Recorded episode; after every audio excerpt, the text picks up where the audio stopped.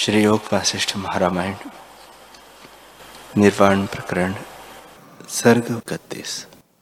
ईश्वर बोले, हे मुनीश्वर, आत्मसत्ता बिना जीव जड़वत होता है और आत्मसत्ता से चेतन होकर चेष्टा करता है। जैसे चुंबक पाषाण की सत्ता से जड़ लोहा चेष्टा करता है, वैसे ही सर्वगत आत्मा की सत्ता से जीव चेतता है और आत्मसत्ता भी जीव कला में भासती है और जगह नहीं भासती। जैसे मुख का प्रतिबिंब दर्पण ही में देख पड़ता है और जगह नहीं, वैसे ही परमात्मा सर्वगत और सर्वशक्तिमान भी है, परंतु जीव कला ही में है। हे मुनीश्वर, शुद्ध वास्तव स्वरूप से दृश्य की ओर जो इस जीव कला का उत्थान हुआ है, इससे वह चित्त भाव को प्राप्त हुआ है। जैसे शूद्र की संगति करके ब्राह्मण भी अपने को शूद्र मानने लगता है, वैसे ही स्वरूप के प्रमाद से जीव कला अपने को चित्त जानने लगी है। अज्ञान से घिरा हुआ जीव महादीन भाव को प्राप्त होता है, जड़ देह के अभ्यास से कष्ट पाता है और काम क्रोध वात पित्तादिक से जलता है। जैसी जैसी भावना होती है, वैसा ही वैसा कर्म वह करता है और उन कर्मों की भावना से मिला हुआ भटकता है। जैसे रथ पर आरूढ़ होकर रथी चलता है, वैसे ही जीवात्मा मन प्राण और कर्मों से चलता है। हे मुनीश्वर, चैतन्य ही जड़ दृश्य जो अहंकार करके जीवत्व को प्राप्त होता है और मन प्राण रूपी रथ पर चढ़कर पदार्थ की भावना से नाना प्रकार के भेद को प्राप्त हुआ सा स्थित होता है। जैसे जल ही तरंग भाव को प्राप्त होता है, वैसे ही चैतन्य ही नाना प्रकार का होकर स्थित होता है। निदान यह जीव कला आत्मा की सत्ता को पाकर वृत्ति में स्फुरण रूप होती है। जैसे सूर्य की सत्ता को पाकर नेत्र रूप को ग्रहण करते हैं, वैसे ही परमात्मा की सत्ता पाकर जीव वृत्ति में चित्ता है और परमात्मा चित्त में स्थित हुआ स्फुरण रूप दिखता है। जैसे घर में दीपक होता है तब प्रकाश होता है, दीपक बिना प्रकाश नहीं होता। अपने स्वरूप को भुलाकर जीव दृश्य की ओर लगा है, इसी कारण आधी व्याधि से दुखी होता है। जैसे जब कमल डंडी के साथ लगता है तब उस पर भंवरे आकर बैठते हैं, वैसे ही जब जीव दृश्य की ओर लगता है तब दुख होता है और उससे जीव दीन हो जाता है। जैसे जल तरंग भाव को प्राप्त होता है, वैसे जीव अपनी क्रिया है बंधन को प्राप्त होता है। जैसे बालक अपनी परछाई को देखकर आप ही अविचार से भय पाता है, वैसे ही अपने स्वरूप के प्रमाद से जीव आप ही दुख पाता है और दीनता को प्राप्त होता है। जैसे सूर्य बादल से घिर जाता है, वैसे ही मूर्ता से आत्मा का आवरण होता है, पर जब प्राणों का अभ्यास करता है तब जड़ता निवृत्त होती है और अपने आत्मरूप का स्मरण हो आता है। जिनकी वासना निर्मल हो चुकी है, वह स्थिर और एक रूप हो जाता है। वे जीव जीवन मुक्त होकर चिरकाल तक जीते हैं और हृदय कमल में प्राणों को रोककर शांति को प्राप्त होते हैं। जब काष्ठ और मिट्टी के ढेले की तरह देह गिर पड़ती है, तब पुर्यष्टका आकाश में लीन हो जाती है। जैसे आकाश में पवन लीन होता है, वैसे ही उनका मन पुर्यष्टका वही लीन हो जाती है। हे मुनीश्वर, जिनकी वासना शुद्ध नहीं हुई उनकी पूरी अष्टका मृत्यु काल में आकाश में स्थित होती है और उसके अनंतर फिर स्फुरित होती है। तब उस वासना के अनुसार जीव स्वर्ग नरक को देखने लगता है। जब यह शरीर मन और प्राण से रहित होता है तब शून्य रूप हो जाता है। जैसे पुरुष घर को त्याग कर दूर चला जाए, वैसे ही मन और प्राण शरीर को त्याग कर और जगह चले जाते हैं और शरीर शून्य हो जाता है। हे मुनीश्वर, चित सत्ता सर्वत्र है, परंतु जहाँ पूरी अष्टका होती है वही भाषित होती है और चेतन का अनुभव भी होता है, अन्यत्र नहीं होता। हे मुनीश्वर, जब यह जीव शरीर को त्यागता है तब पंच तन्मात्रा को ग्रहण करके अपने संग ले जाता है और जहाँ इसकी भावना होती है वहीं पहुंचता है।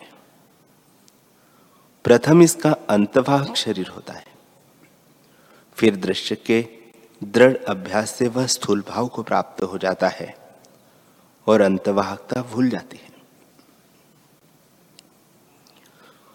जैसे स्वप्न में भ्रम से स्थूल आकार देखता है, वैसे ही जब मोह करके मरता है तब अपने साथ स्थूल आकार देखता है। फिर स्थूल देह में अहम की प्रतीति करता है और उससे मिलकर कर्म करता है। तब असत्य को सत्य मानता है और सत्य को असत्य जानता है। इस प्रकार भ्रम को प्राप्त होता है। जब सर्वगत चिदंश से जीव मनरूप होता है तब जगत भाव को प्राप्त होता है। जब देह से पूरी अष्टका निकल जाती है तब आकाश में जाकर लीन होती है। जब देह चेतना से रहित होती है तब उसको मृतक कहते हैं और वह अपनी स्वरूप शक्ति को विस्मरण करके जर्जरी भाव को प्राप्त होती है। जब जीव शक्ति हृदय कमल में मूर्छित होती है और प्राण रोके जाते हैं तब यह मृतक होता है। ऐसे ही बार बार जन्म लेता है और मरता है। हे मुनीश्वर, जैसे वृक्ष में पत्ते लगते हैं, काल पाकर नष्ट हो जाते हैं और फिर नवीन लगते हैं, वैसे ही यह जीव शरीर को धारण करता है और फिर छोड़ता है। फिर शरीर ग्रहण करता है और वह भी नष्ट हो जाता है। जो वृक्ष के पत्ते की तरह उपजते और नष्ट होते हैं, उनका शोक करना व्यर्थ है। हे मुनीश्वर, चैतन्य रूपी समुद्र में शरीर रूपी अनेक तरंग बुलबुले उपजते और नष्ट होते हैं, उनका शोक करना व्यर्थ है। जैसे दर्पण में जो अनेक पदार्थों का प्रतिबिंब पड़ता है वह दर्पण से भिन्न नहीं होता, वैसे ही चैतन्य में अनेक पदार्थ भासित होते हैं। वह चैतन्य निर्मल आकाश की तरह विस्तीर्ण है। उसमें जो पदार्थ फुरते हैं वे अनन्य रूप है और विधि शरीर भी वही रूप है। श्री वशिष्ठ जी बोले, हे अर्धचंद्रधारी, चैतन्य तत्व परमात्मा पुरुष तो अनंत और एक रूप है, उसको यह द्वैत कहाँ से प्राप्त हुआ? भूत और भविष्य काल कहाँ से दृढ़ हो रहे हैं? एक में अनेकता कहाँ से प्राप्त हुई है? बुद्धिमान दुख को कैसे निवृत्त करते हैं और वह कैसे निवृत्त होता है?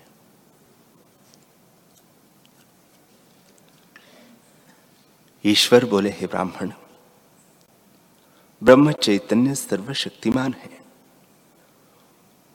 जब वह एक अद्वैत ही होता है तब निर्मलता को प्राप्त होता है। एक के भाव से द्वैत कहता है और द्वैत की अपेक्षा से एक कहता है, पर ये दोनों कल्पना मात्र है। जब चित्त चेतता है तब एक और दो की कल्पना होती है। चित्त स्पंद का अभाव होने पर दोनों की कल्पना मिट जाती है। कारण से जो कार्य भासित होता है सो भी एक रूप है। जैसे बीज से लेकर फल पर्यंत वृक्ष का जो विस्तार है वह एक ही रूप है और बढ़ने घटने की उसमें कल्पना होती है, वैसे ही चैतन्य में चित्त की कल्पना होती है, तब जगत रूप होकर भासता है, परंतु उस काल में भी वही रूप है। हे मुनीश्वर, वृक्ष समेत बीज भी एक वस्तु है और कुछ नहीं, परंतु जब बीज उगता है तब वृक्ष के रूप में भासित होता है। वैसे ही जब शुद्ध चैतन्य में चेतन कला फुरती है तब वह जगत रूप भासित होता है। हे मुनीश्वर, कारण कार्य विकार रूप जगत असम्यक दृष्टि से भासित होता है। जैसे जल में तरंग जो उठते हैं वे जल रूप है, जल से भिन्न नहीं। जैसे खरगोश के सिंग असत है और जल में द्वैत तरंग कल्पना असत है, अज्ञान से भासित होती है, वैसे ही आत्मा में अज्ञान से जगत भासित होता है। जैसे द्रव रूप से जल ही तरंग रूप हो भासता है, वैसे ही फुरने से आत्म तत्व जगत रूप होकर भासता है, उसमें द्वैत नहीं है। चैतन्य रूपी बेल जो फैली है उसमें पत्ते, फूल और फल एक ही रूप है। जैसे एक बेल अनेक रूप हो भासती है, वैसे ही एक चैतन्य अहम, त्वम, देश, काल आदि विकार होकर भासित होता है। यह सब उसी का रूप है। हे मुनीश्वर, जब सभी एक चैतन्य है तब तुम्हारे प्रश्न के लिए अवसर कहाँ रहा? देश, काल, क्रिया, नीति आदि जो शक्ति पदार्थ है वे एक ही चिदात्मा है।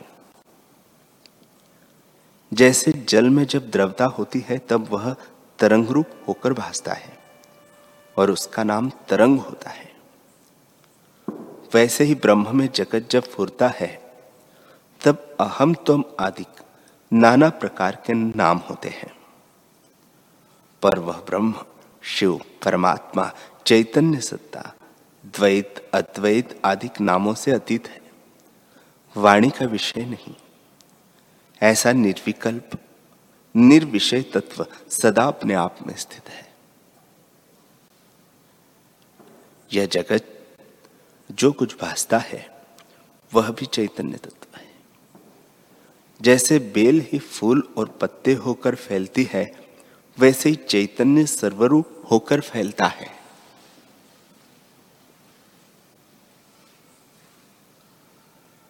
हे मुनीश्वर,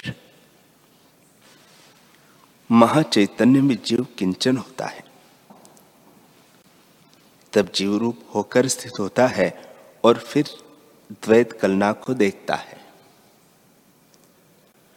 जैसे जीव स्वप्न में अपना स्वरूप जानकर परिच्छिन्न शरीर को धारण करता है और द्वैत रूप जगत को देखता है, पर जब जागता है तब अपने अद्वैत रूप को देखता है, परंतु जागे बिना भी द्वैत कुछ नहीं हुआ।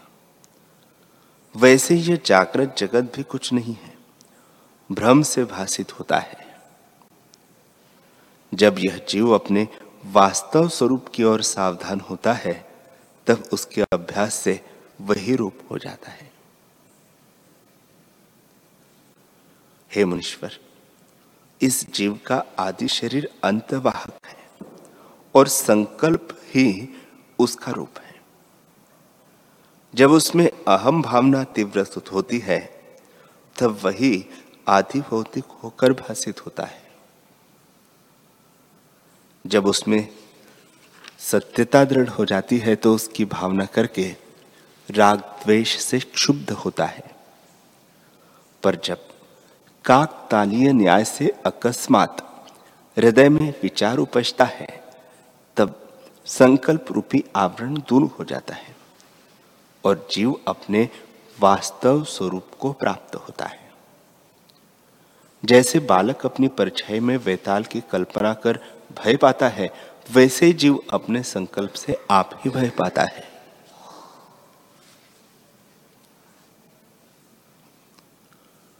हे मुनीश्वर, यह जो कुछ जगत भाषित होता है सो सब संकल्प मात्र है। जैसा संकल्प हृदय में दृढ़ होता है वैसा ही भाषित होने लगता है। प्रत्यक्ष देखो कि जो पुरुष कुछ कार्य करता है तो कर्तृत्व भाव उसके हृदय में दृढ़ होता है और कहता है कि यह कार्य मैं न करूं। जब यही संकल्प दृढ़ होता है तब यह उस कार्य का अपने को अकर्ता जानता है। वैसे दृश्य की भावना से जगत दृढ़ सत्य हो गया है। जब दृश्य का संकल्प निवृत्त होता है और जीव आत्म भावना में लगता है तब जगत का भ्रम निवृत्त हो जाता है और आत्मा ही देख पड़ता है। हे मुनीश्वर, परमार्थ दृष्टि से द्वैत कुछ है ही नहीं, सब संकल्प की रचना है। संकल्प से रचा जो दृश्य है उसका संकल्प के अभाव से अभाव हो जाता है। मनोराज्य और गंधर्व नगर मन से रचित होता है और संकल्प के अभाव से उसका अभाव हो जाता है। तब कुछ क्लेश नहीं रहता। हे मुनीश्वर, जगत संकल्प की दृष्टि जगत संकल्प की तुष्टि से जीव दुख का भागी होता है। जैसे स्वप्न में संकल्प करके जीव दुखी होता है, इस संकल्प मात्र की इच्छा त्यागने में क्या कृपणता है। जैसे स्वप्न में जो सुख भोगता है वह सुख भी कुछ वस्तु नहीं भ्रम मात्र है, वैसे ही यह सुख भी भ्रम मात्र है।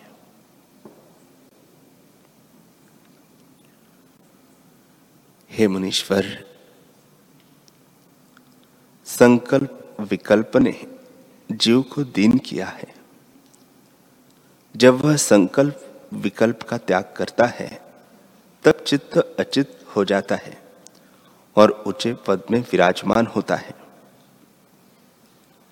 जिस पुरुष ने विवेक रूपी वायु से संकल्प रूपी मेघ को दूर किया है वह परम निर्मल हो जाता है। जैसे शरद काल का आकाश निर्मल होता है, वैसे ही संकल्प विकल्प रूपी मल से रहित जीव उज्जवल भाव को प्राप्त होता है। संकल्प के त्याग से जो शेष रहता है वह सत्ता मात्र परमानंद तुम्हारा स्वरूप है।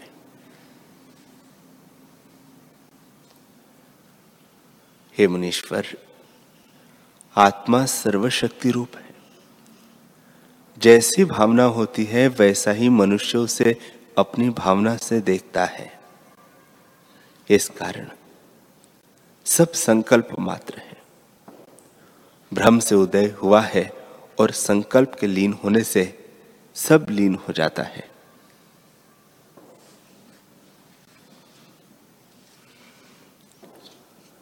हे मुनीश्वर,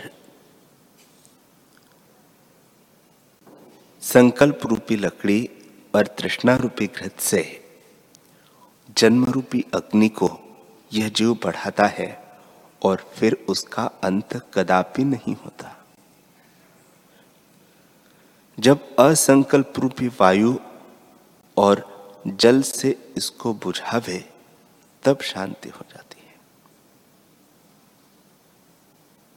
जैसे दीपक का निर्वाण हो जाता है वैसे ही जन्म रूपी अग्नि बुझ जाती है। जीव संकल्प रूपी वायु से तृष्णा की नाई भ्रमता है। हे मुनीश्वर, तृष्णा रूपी कंज की बेली को जीव संकल्प रूपी जल से सिंचता है। जब असंकल्प रूपी शोषण और विचार रूपी खड़ंग से इसे काटे तभी इसका अभाव होता है। जो अभाव मात्र है उसका आभास का क्षय होने पर अभाव हो जाता है। जैसे गंधर्व नगर होता है वैसे ही यह जगत असम्यक ज्ञान से भासित होता है और सम्यक ज्ञान से लीन हो जाता है। जैसे कोई राजा स्वप्न में अपने को रंग देखे और पहले का स्वरूप भूलकर दीनता को प्राप्त हो, पर जब पहले का स्मरण स्वरूप का स्मरण आता है तब अपने को राजा जानता है और दुख मिट जाता है। वैसे ही जीव को जब अपना वास्तव पूर्व स्वरूप भूल जाता है, अपने को परिचिन्न दीन और दुखी जानता है, पर जब स्वरूप का ज्ञान होता है तब सब दुख मिट जाते हैं। और जैसे शरद काल का आकाश निर्मल होता है वैसे ही निर्मल हो जाता है।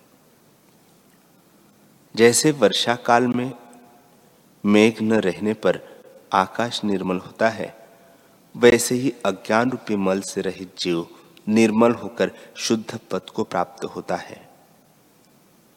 जो ऐसी युक्ति से भावना करता है कि मैं एक आत्मा और द्वैत से रहित हूं, वह वही होता है और द्वैत का अभाव हो जाता है। तब उत्तम पद ब्रह्मदेव पूज्य पूजक और पूजा का भेद मिटकर किंच निष्किंचन की भांति चित्त एक रूप हो जाता है। ईश्वर बोले, हे मुनीश्वर, वह देव निरंतर स्थित है, वह द्वैत और एक पद से रहित है। द्वैत और संयुक्त एक भी वही है। संकल्प से मिलकर चैतन्य रूप संसार को प्राप्त हुआ है। जो संकल्प के मल से रहित है वह संसार से रहित है। मैं हूं, इसी संकल्प से बंधन होता है। जब इस भाव से मुक्त होता है तब सुख दुख का भाव हो जाता है और शुद्ध निरंजन एक सत्ता सर्वात्मा आकाश सा व्यापक होता है। इसी का नाम मुक्ति है।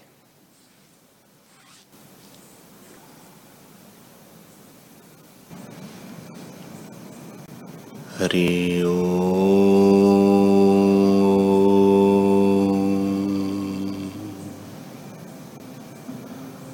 हरि ओम।